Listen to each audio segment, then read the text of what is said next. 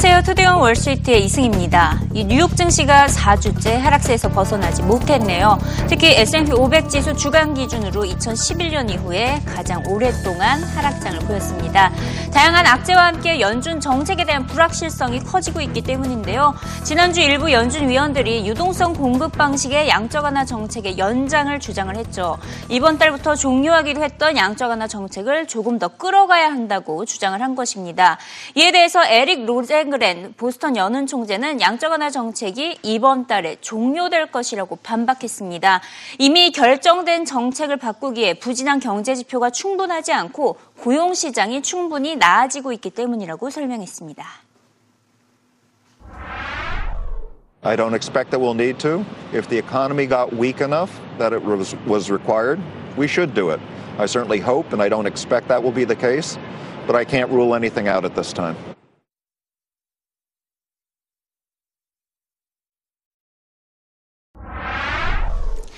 하지만 월가의 저명한 이코노미스트들은 연준의 양적 완화 정책 연장 가능성에 힘을 실어주고 있습니다. 대표적으로 모리 해리스 UBS 수석 이코노미스트는 오는 28일과 29일에 예정된 FOMC 회의에서 시장을 놀래킬 만한 소식이 전해질 것이다 라고 말을 했는데요. 다시 말해서 예정이 됐던 양적 완화 종료가 아니라 연장 소식을 전하게 될 것으로 내다본 것입니다. 매달 150억 달러씩 공급하던 자산을 이번 달에 아예 없애기로 했었는데 결국에는 50억 달러로 줄여서 한동안 이어갈 것이라는 주장입니다. They had they're still buying 15 billion a month. We think that they'll cut that to 5 billion at the next meeting instead of going all the way from 15 to not purchasing anything. The Fed just moves very gradually and this would be another example of gradualism. Personally believe that wage inflation will pick up next year.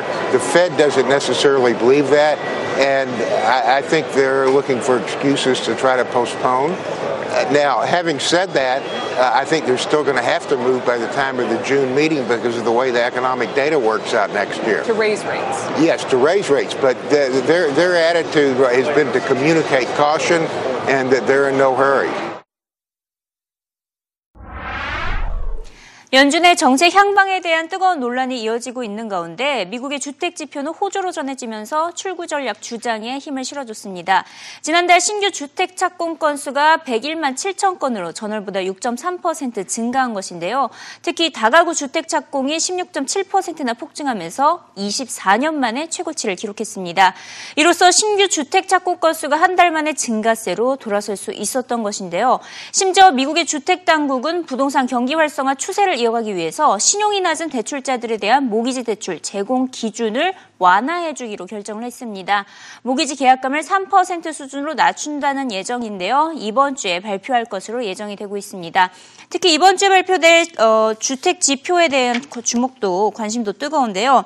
자, 어떤 지표들이 발표되나 봤더니 21일과 24일에 기존 주택과 신규 주택이 판매가 될 예정입니다. 어, 지표를 한번 이제 기존의 주택 판매와 신규 주택 판매가 호조가 많이 나왔었기 때문에 이번에도 시장에서는 일제 증가를 예상하고 있습니다.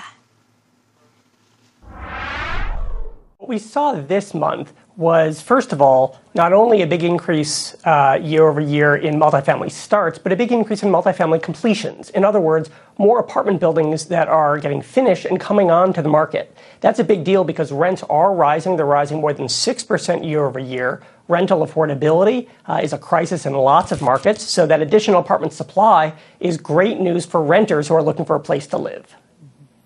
What's your biggest concern about housing, Jed? My biggest concern is that it's not getting enough help from the job market. Hmm. Right now, the share of young adults who are working still looks closer to where it was during the recession than to long term normal levels. If they're not working, they're still living with their parents. They're not going to become homeowners for years.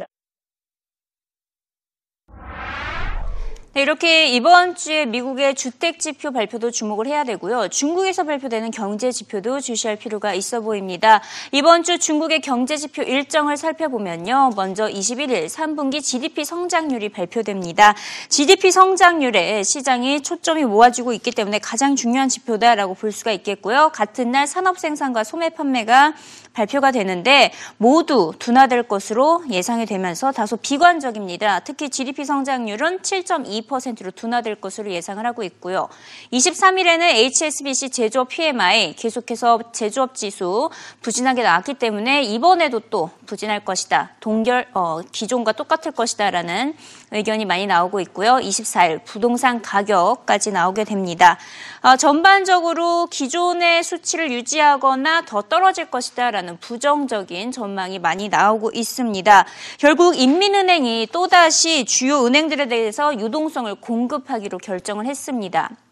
이에 대해서 인시아드 확장은 아, 확장은 중국 정부의 정책적게 기반이 되는 추가 개혁이 필요하다고 주장을 했는데요. 중산층 인구가 지금 중국에서 많이 늘어나고 있습니다. 이럴 때 개혁을 동시에 펼쳐야 경제 성장이 나타날 수 있을 것이라고 주장했습니다. China has reached about ten, twelve thousand dollars income per capita, and we know from uh, history that that's when countries have to reform, or otherwise they'll get stuck. And of course, the canonical examples are Argentina and Venezuela and Brazil nowadays that have been stuck at uh, similar incomes per capita for 50 years or so. So I think that uh, the big question in China has been and will be Will China con- uh, conduct the reforms that are necessary in order to sustain this growth? Uh, in terms of uh, rule of law, enforcement of contracts, uh, quality of regulation, control of corruption. This is the important thing. Uh, of course, there'll be other shocks, there'll be other deviations, but I think that if they don't do these reforms, they'll get stuck, and for the next five, ten years, you know, we might be uh, up for a very unpleasant surprise. 이번 주 S&P 500 종목의 20%가 실적을 발표하게 되는데요. 특히 애플과 마이크로소프트, 아마존, IBM 등 기술주들의 실적이 몰려 있습니다. 시장은 무엇보다 애플의 실적을 주목하고 있습니다. 최근 아이폰과 아이패드 신제품 발표 이후에 특히 아이폰의 경우에는 첫 주에만 역대 최대 1000만 대 이상 판매 기록을 했었기 때문에 긍정적인 전망이 나오고 있습니다. 블룸버그의 경우에는 애플의 매출 연간 6.4%, 주당 순이익 10.3% 증가했을 것으로 예상을 했는데요. 거의 대부분의 시장 시장 전문가들이 애플에 대해서 긍정적인 진단을 내면서 매수를 추천하고 있습니다. 이번에 애플이 개선된 마진율 성장 목표치를 전하면 주가는 추가 상승할 것이라는 전망입니다. No, the thing about Apple, as opposed to, let's say, Google or Netflix, is it exhibits very impressive relative strength. Those other stocks were faltering for weeks. Apple has been basically unchanged while the market's selling off. That's impressive. It's also occurring right at the past top, a normal reaction. We like Apple here on the long side. Yeah, I would just say, listen, on the chart, I think the momentum is waning a little bit. It's made a series of lower highs and lower lows since the September 3rd all time high here. So you're really going to have to see some blowout gross margin guidance to get the stock going forward. Speaking, is-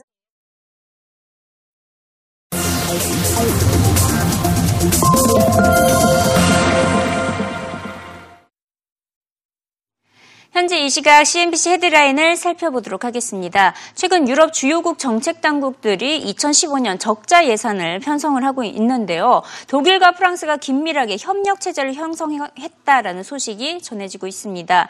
일단 독일은 인프라 투자를 확대하고 프랑스에 대한 전적인 지원을 약속을 했고요. 프랑스는 재량권을 부여받는 대신에 구체적인 경제 개혁안을 공개하기로 했다라는 소식이 전해지면서 최근 독일과 프랑스가 함께 손을 잡고 다양한 정책을 어, 동시다발적으로 펼치면서 유로존 위기를 함께 어, 모색하려고 한다라는 것을 알 수가 있습니다. CNBC의 top 헤드라인으로 전한 것을 확인할 수가 있었고요.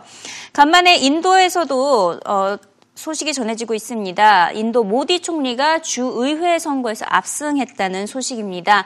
이는 모디 총리의 정국의 장악력이 강화됐다는 의미로 해석을 할 수가 있고요. 다시 말해서 모디 총리가 기존에 계획했던 경제 개혁이 이제 박차를 가해서 적극적으로 추진이 될 것으로 예상이 된다고 CNBC는 전하고 있습니다. 모디 정부는 주위의 선거 개표에 앞서서 경유 가격 통제를 철폐하고 시장에 맡기겠다라고 입장을 밝힌 바가 있었는데 이번에 압승을 함에 따라서 먼저 이 경유 가격 철폐가 가장 먼저 적극적으로 추진될 것으로 보인다고 CNBC는 전하고 있습니다. 이번엔 싱가포르와 관련된 소식을 짚어보도록 하겠습니다. IMF의 경고성 메시지가 전해졌는데요. 최근 싱가포르 정부가 외국인 노동력에 대한 의존도를 낮추기로 결정을 했습니다. 하지만 이는 오히려 성장력과 경쟁력 저하만 야기할 것이라고 IMF가 경고했습니다. 싱가포르 정부가 경제 성장을 이어가기 위해서는 비교적 저임금의 외국인 노동자를 통해서 생산성을 더 키워갈 필요가 있다고 싱가포르 정부에게 경고했습니다. 자, 이번엔 마지막으로 애플과 관련된 소식입니다. 애플의 신제품이 미국뿐만 아니라 중국에서도 큰 인기를 끌었던 것으로 알려지고 있습니다.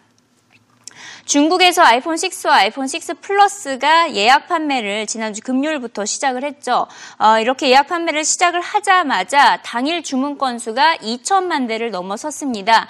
인터넷상에서는 한때 밀수된 것으로 보이는 제품 거의 3천 달러, 거의 300만 원에 거래되는 모습도 어, 포착을 할 수가 있었는데요.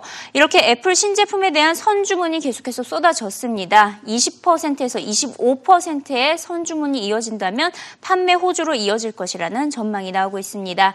이 중국인 아이폰 신제품 구매자들의 반응과 판매 전망을 전문가들로부터 들어봅니다. I bought this iPhone 6 white, or maybe it's called silver. It's 126 gigabytes. I like the white front. The golden color is a bit too flashy. The iPhone 6 has a bigger screen, better to watch movies on them. It's faster and supports 4G, so it's faster to surf on the internet. Apple has good products, high resolution, and they last. So if you look at how long they last, it's good value. Not all pre orders translate into sales because uh, people kind of pre order from multiple locations and uh, trying to get hold of the phone as quickly as they want. But maybe a safe estimate is at least 10 to 15 percent of the pre orders will translate into sales. Uh, maybe, you know, in the case of iPhone uh, 6 and 6 Plus, it could be even higher because uh, they've been waiting for this product for a while. Uh, and there is clear interest in the product, and we could see maybe 20 25% of these get translated into eventual sales. I believe Apple has really made a very, very strong strategic decision to participate in the higher end of the space. Uh, China is the world's biggest market for luxury goods. Uh, the Chinese market for smartphones is now in excess of 420 million uh, phones uh, shipped every year. It is the world's largest smartphone market. I think Apple would be very happy with 6 to 10% of that market because that will yield them the profitability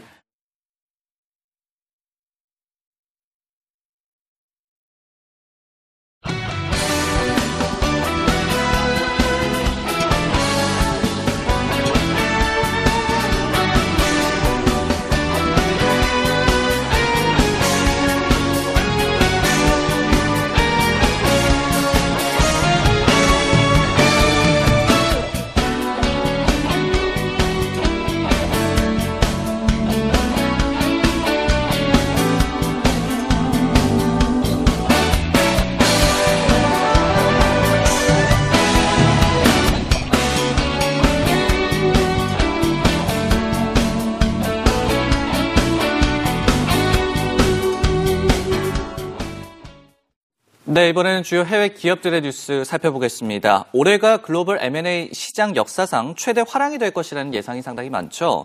그런데 그만큼 논의가 진행이 되다가 무산된 M&A 규모도 2008년 이후에 최대가 될 전망이라는 분석이 나왔습니다. 지난주에만 이 미국의 제약사인 애브비사가 영국의 샤이어사를 550억 달러에 인수하려던 계획이 무산된 것을 비롯해서 노르웨이의 이 야라사가 미국의 CF 인더스트리사를 그리고 프랑스 통신사가 일리아드 프랑스 통신사 일리아드도 미국의 티모바일을 인수하려던 이 계획이 무산이 되는 등 세 건이 무산이 되는데요. 시장 조사 업체 딜로직에 따르면 이로써 올해 무산된 deal의 규모가 무려 5,730억 달러, 약 600조 원에 달하면서 2008년에 6,400억 달러를 향해서 달려가고 있다고 합니다. 다음 소식입니다. 러시아가 자국 맥도날드 매장에 대한 조사와 제재 규모를 확대하고 있습니다. 파이낸셜 타임즈에 따르면 현재 200개가 넘는 이 맥도날드 매장이 조사를 받고 있는데요. 450개 정도인 러시아 이 맥도날드 매장 전체 절반 가까운 수치가 되겠습니다. 지난 8월에 러시아 소비자 보호국은 위생상의 문제를 이유로 4, 4개 매장에 영업 중지 조치를 내렸고 바로 5개 매장을 또 리스트에 올리기도 했습니다. 시장은 당연하게 미국에 대한 보복 조치로 해석을 하고 있습니다. 마지막 소식입니다. 에볼라 이 사망자가 발생한 미국 댈러스의 텍사스 헬스 프레스비테리언 병원이 최근에 환자 수와 그리고 매출이 급감했다고 CNN 머니가 전했습니다. 총 900개의 병상이 있었는데 현재는 300개 정도로 줄었다는 소식인데요. 결국은 이 토마스 에릭 덩컨 씨가 이 병원에서 사망했고 간호사 2명도 에볼라에 감염됐다는 소식이 병원 사업에도 악영향을 준 것입니다. 이 병원에는 평소에는 이 모기업의 매출의 17%를 담당할 정도로 실적이 상당히 좋았던 병원이라고 합니다. 주요 해외 기업들과 관련된 소식도 알아봤습니다.